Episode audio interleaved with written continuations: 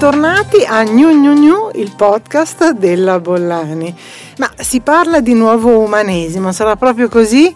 E qual è il driver, qual è la chiave di accesso a questo nuovo umanesimo? Forse proprio lo smart working, ma sapete ormai che la novità è che da quest'anno partiamo con l'intervista.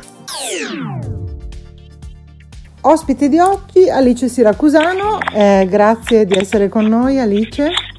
Grazie a te Donatella per avermi invitata. Amministratore delegato di Lutz, che è un'agenzia di content marketing, erede di una famosissima agenzia, appunto l'agenzia sì. Grazia Neri, quindi avete anche insomma, questo compito e eh, anche una sì, responsabilità questo... Alice, no? Bellissima. Senti, io ti chiedo uh, di darmi qualche, uh, come dire, un, un overview della, degli esiti della survey che avete realizzato su LinkedIn e che io un po' ho seguito, insomma, uh, da distante, però, insomma, che cosa è emerso? Allora, innanzitutto di cosa si tratta? Dunque, io su LinkedIn ormai da qualche tempo mi occupo di tematiche legate al benessere in ambito lavorativo e ho preso spunto da un articolo mh, mm, uscito di recente che mh, mm, annuncia che un'altra eh, azienda multinazionale, nello specifico la Panasonic Japan, ha deciso di testare la settimana lavorativa cosiddetta corta, quindi di quattro giorni. Io ho eh, pubblicato questo articolo sul mio profilo LinkedIn e ho chiesto cosa ne pensate? Credete che questa sia una soluzione efficace per evitare situazioni di burnout che sempre più sono frequenti in, ambito, in tutti gli ambiti lavorativi e ti devo dire Donatella che la risposta da una parte ha confermato mia sensaz- le mie sensazioni a proposito eh, del sentiment che le persone hanno su questo tema, perché più del 75% delle persone, eh, io ho messo stesso, questa stessa survey, l'ho messa anche su Instagram sì. e anche su Instagram il 76% circa mi ha risposto che è una soluzione efficace per contrastare il burnout.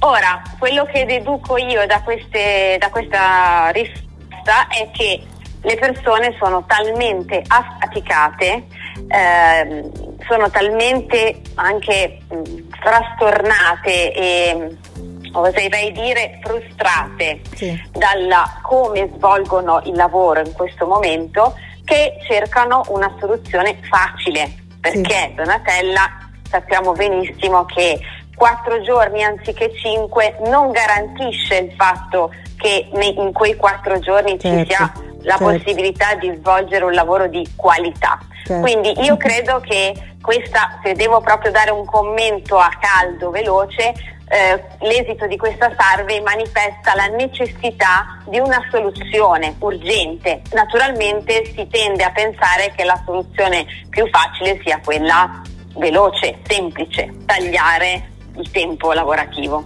Cosa che appunto forse eh, come poi magari e, ti, e, spero che tu sarai ancora ospite vedremo è un tema un po' più come dire di riorganizzazione aziendale, di commitment, no? ma tu insomma ne sai moltissimo di questo tema no? e quindi anche di un rapporto nuovo e diverso con i propri collaboratori no? che siano eh, dipendenti o, o forze occasionali o forze che transitano eh, in azienda. Eh, con te eh, volevo fare una riflessione anche sugli spazi eh, del lavoro che sono cambiati sì. e che come sempre di più, un po' come tu dicevi, siamo frastornati anche perché ormai non c'è più no, un luogo deputato, insomma lavoriamo un po' ovunque, da casa a lavoro, a volte in altre località, no? stanno, stanno diventando famose queste, eh, sono diventate ormai meta come dire, un po' un buon ritiro anche lavorativo le seconde case, ecco, quindi... Assolutamente. Assolutamente, guarda, mi trovi in un momento dove questo argomento calza a pennello eh, con la nostra vita lavorativa perché siamo in procinto di cambiare ufficio ah, ecco. eh, e questa, questa, è una grande occasione, no? Perché ti dà la possibilità di ripensare da zero gli spazi e ti dirò che è difficile questa riflessione da fare. Io in particolare ho scelto di interpellare i dipendenti per primi e eh, ho fatto raccontare a loro come si immaginerebbero l'ufficio di Luz il futuro. Poi naturalmente ci siamo rivolte anche a delle esperte, alcune delle quali le conosci anche. Sì. E eh, abbiamo cercato di capire insieme a loro come rendere il luogo di lavoro una destinazione. Tu hai detto eh, molte persone ora lavorano anche dalle seconde case, certo. che naturalmente sono un luogo eh, di, di, gioia, anche di spensieratezza, perché si associa a dei momenti come la vacanza. Ecco, così come eh, la, casa, la, seconda casa diventa un luogo da cui lavorare perché è una destinazione anche mentale, certo. la stessa cosa deve essere, deve rappresentare l'ufficio per noi. Dobbiamo volerci andare non perché c'è lì il PC, perché il PC ormai lo abbiamo a casa, certo. ma perché c'è qualcos'altro. Ecco, cos'è questo qualcos'altro? È ciò su cui ci stiamo interrogando. Diciamo che una risposta univoca naturalmente non c'è, varia da azienda a azienda, sì. però credo che ci sia una, eh, chiamiamola metodologia che dovrebbe unirci tutti nel riprogettare i nostri spazi lavorativi ed è una, una, pratica ormai molto comune e che sta andando molto di moda in tanti ambiti, è la gamification, no? quindi certo. il gioco.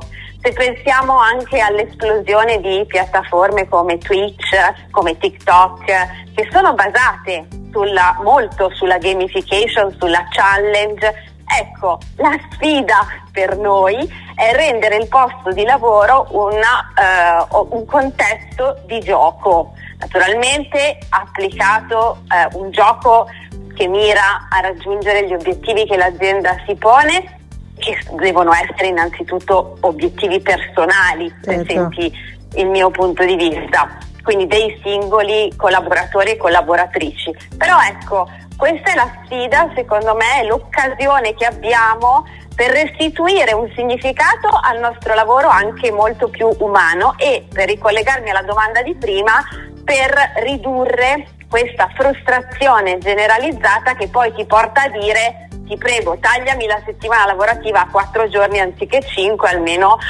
mm, prendo sì. un respiro di sollievo. Sono d'accordo e come appunto ci stai dicendo le, le strategie sono diverse, come dici tu, obiettivi mh, mm, personali, no? quindi un rapporto diretto con l'azienda, con la propria responsabile, per poi però ricondurre diciamo, una logica un, mm, più un, eh, condivisa, no? che poi è quella d'azienda, insomma, che poi ha un obiettivo eh, diciamo più alto, eh, non in termini valoriali, ma più alto perché assomma no, tutte le nostre aspirazioni certo. no, in un'unica mission. Grazie Alice, spero di averti ancora ospite nei prossimi.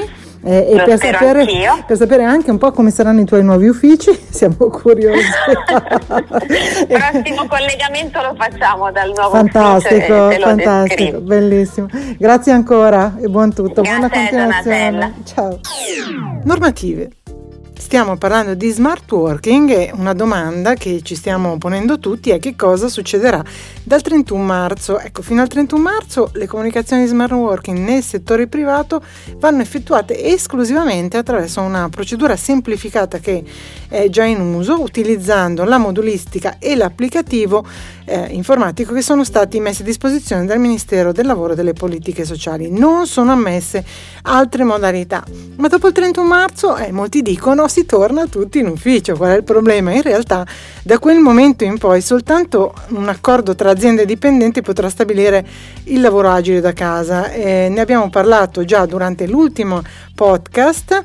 Eh, lo scorso 7 dicembre infatti è stato firmato da governo e sindacati il protocollo nazionale sul lavoro agile nel settore privato. Questo protocollo è stato eh, firmato, sottoscritto da tutte le sigle sindacali, quindi è eh, operativo e molte aziende naturalmente stanno già rivedendo i contratti sulla base di questo accordo. L'adesione allo smart working avviene su base volontaria eh, ed è subordinata naturalmente a questa sottoscrizione di un accordo individuale, eh, fermo restando chiaramente il diritto di recesso. Inoltre se si rifiuta eh, di aderire a una proposta di prestazione eh, lavorativa in modalità agile non ci sono gli estremi del licenziamento per giusta causa o giustificato motivo e questa cosa non può rilevare sul piano disciplinare immaginare, poche volte lo si dice, insomma mi piaceva ricordarlo.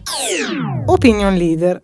Sapete, mi piace sempre seguire insomma, le voci che parlano eh, di questi temi e una di queste è quella di Paolo Donati, che è professore a contratto dello IULM, che eh, realizza un suo podcast eh, e quindi insomma è giusto che io lo citi. Eh, in questa puntata Smart Office for Smart People, e trovate come sempre il link nel mio summary, ehm, Paolo Donati intervista Matteo Villa, che è il Training Global HR and Open Innovation di Zambon. Ecco, ci raccontano che cosa vuol dire accompagnare un'azienda e soprattutto tutti i suoi dipendenti, i suoi collaboratori in questa nuova modalità di lavoro e come un'azienda multinazionale sta affrontando questo passaggio che non è, eh, non è affatto banale. Insomma, eh, salari più alti, job rotation, smart working, ma come cambierà il lavoro secondo gli esperti? E qui invece eh, la voce eh, che ho seguito è quella di Pietro Novelli, che è country manager di Oliver James, azienda leader nel recruiting a livello internazionale, che in un'intervista rilasciata a GQ ehm, ci racconta quali sono le tendenze centrali nell'organizzazione dell'ufficio. Ritroviamo in realtà eh, dei temi molto molto mh, collaudati, insomma diciamo anche un po' old fashion, ma una di queste è la job rotation, quindi una tecnica per niente nuova, appunto conosciutissima dagli anni 90, ma ci dice Pietro Novelli sicuramente ancora efficace, perché? Perché è un metodo di formazione continua per i professionisti, per i collaboratori, per i dipendenti e mh, aiuta ad avere un'attitudine aperta al cambiamento, una, una mentalità che è orientata una crescita ma anche un apprendimento continuo. Insomma, sappiamo e abbiamo capito quanto sia importante rimanere aggiornati ed essere costantemente eh, in grado di seguire dei percorsi di, formativi. Si torna in ufficio e l'ufficio cambia, ne abbiamo parlato più volte, eh, non vi tedio, lo avete capito, l'ufficio è una destinazione, ne abbiamo parlato con Alice Siracusano, eh, ci saranno moltissime attività extralavorative, una grande attenzione verrà data al comfort, eh, alle zone relax, al verde, eh, ai giardini, insomma, ma anche a tutto un tema di sostenibilità, eticità e tutela delle persone. Formazione continua, l'abbiamo appena detto, ehm, questo sviluppo delle competenze è eh, come dire un'arma, è uno strumento per rendere win-win il rapporto tra datore di lavoro e eh, collaboratore. Eh, nel 2022, dice Novelli, sempre più spazio all'e-learning che è appunto ormai una prassi consolidata e questo, eh, questo momento di difficoltà eh, naturalmente di emergenza sanitaria ci ha fatto capire che eh, non si torna indietro. Eh, BlackRock, che è un, uh, uno dei più grandi uh, asset manager del mondo, anzi forse il più grande con oltre 10 mila miliardi di dollari in gestione, ecco, mm, diciamo che ha abbastanza sorpreso uh, il mondo delle aziende nelle quali eh, investe. In realtà Larry Fink, che è il, l'amministratore delegato e il fondatore eh, di questo asset manager, ha mandato a tutti gli AD delle aziende per, nelle quali investe una lettera. Ecco, una lettera che secondo me ci fa tornare al titolo della puntata di questo podcast e, e appunto questo nuovo umanesimo. E ci sono molti punti interessanti, io ne ho riassunti tre, ma insomma mi sembrano eh, veramente dirimenti rispetto a quello che sta succedendo. Eh, lui dice la voce dei dipendenti durante la pandemia e ne nessun rapporto, conferma, è stato cambiato di più dalla pandemia di quello tra datori di lavoro e dipendenti. Ecco perché lui dice, eh, parlando con i suoi AD, la tua voce eh, è più importante che mai. Non è mai stato così importante che un CEO avesse un chiaro proposito, una strategia coerente, una visione a lungo termine. Eh, quindi diciamo queste sono le azioni che renderanno la tua azienda eh, indicando le aziende in cui loro investono, una stella polare in un contesto tumultuoso. Beh, eh, e poi ci sono le richieste dei lavoratori, è cambiato il rapporto, i lavoratori chiedono sempre di più e sempre Fink dice, beh, questa è una caratteristica ass- essenziale per un capitalismo efficace, cioè è positivo che ci sia una continua richiesta e che cosa fa? Garantisce in realtà una prosperità, crea un'attesa che è un motore in realtà che rende competitiva l'azienda e che spinge le aziende a creare ambienti migliori e più innovativi e questo è un tema collegato, direttamente collegato ai maggiori profitti dell'azienda. Insomma, come dire, è un po' finita l'epoca in cui pensavamo che l'ottimizzazione fosse eh, virtuosa, insomma, i tagli continui fossero poi quelli che alleggerivano la struttura e renderla eh, virtuosa. Insomma, le aziende che non si adattano a questa realtà eh, diciamo che si mettono a rischio e mettono a rischio naturalmente tutta la filiera. Noi abbiamo parlato nei precedenti podcast di questo fenomeno che viene chiamato the big quit, cioè queste eh, dimissioni di massa che stanno avvenendo in, certi, in alcuni paesi del mondo, ma anche in Italia. Ecco, lui dice i SEO devono chiedersi se stanno creando un ambiente che aiuterà le aziende a competere per il talento. In BlackRock lui dice stiamo facendo questa cosa, tagliando risorse in realtà eh, dice eh, riduciamo realtà mm, la produttività, erodiamo la cultura e la memoria aziendale che sono un asset importantissimo e il turnover eh, di persone che se ne vanno, che hanno contratti a tempo determinato fa aumentare le spese. Insomma, a me sembrano temi che un po' indicano una strada eh, totalmente nuova rispetto a quelle che eh, siamo abituati eh, a vedere o atteggiamenti che abbiamo anche vissuto in prima persona. Design. Sapete, chiudiamo sempre con una riflessione che viene dal mondo del progetto e di ispirazione. Eh, per questa puntata è eh, Gensler, una multinazionale della progettazione eh, specializzata negli spazi dell'ufficio del lavoro, che attraverso la sua newsletter Dialogue conferma quali sono i cinque trend che stanno cambiando eh, la workplace experience. Ecco, al primo posto anche loro ricordano che il luogo di lavoro deve essere una destinazione, deve creare un'esperienza che non si può vivere in nessun altro posto, anche e eh, soprattutto da remoto. Al secondo posto ci dice che questi spazi del lavoro devono essere monitorati, sì, devono essere rilevati, bisogna capire eh, anche in questi nuovi spazi o rivisti o aggiornati che cosa non funziona e aggiustarli, quindi di conseguenza reintervenire dal punto di vista del progetto. Al terzo posto di ispirazione sono spazi altri, terze, come dire, terze, concept terzi, concept altri che arrivano da mondi diversi da quello dell'ufficio, eh, spazi condivisivi, appunto il co-working sta avendo grande successo, eh, ma anche spazi di lavoro all'aperto, perché no? Oppure delle lobby con delle tipologie, insomma, eh, planimetriche particolari speciali.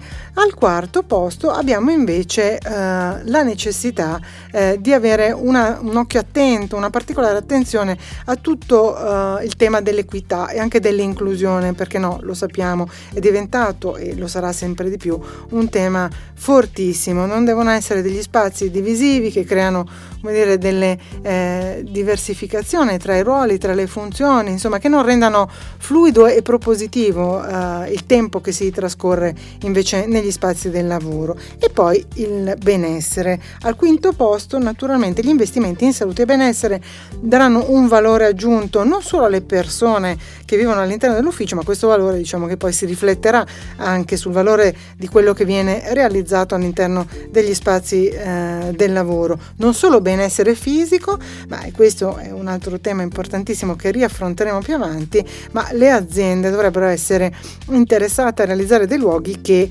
eh, consolidano le relazioni personali e tutelano il benessere mentale dei, prossimi, dei propri collaboratori molto possiamo scoprire lavorando al tema dello smart working perché se ne porta dentro tantissimi altri. Sono questioni che toccano la nostra vita, le nostre eh, relazioni, le tutele, la socialità. Si arriva fino agli spazi naturalmente che ci accolgono, ma anche ai cambiamenti che stiamo vedendo sempre più evidenti nelle nostre città. Se vi piacciono questi piccoli sorvoli, che sempre potrete approfondire attraverso summary al blog labolani.it, continuate a seguirmi e come sempre a presto dalla Bollani.